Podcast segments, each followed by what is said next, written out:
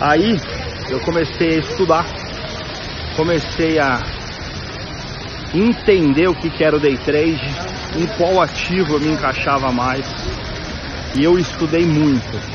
Eu ouvia um analista, ouvia outro analista, pegava uma dica de um, pegava uma dica de outro, até que eu consegui, por muito custo, montar o meu setup, que é o famoso Marcelão Beach aí, tá bom? Mas é, isso não foi assim do dia para noite.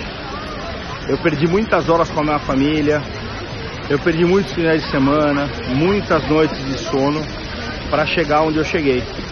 Tá certo? Hoje, graças a Deus e graças ao meu esforço pessoal, eu consegui ter uma consistência muito importante, muito boa. Mas, como eu disse, foi depois de muito estudo, muito sacrifício.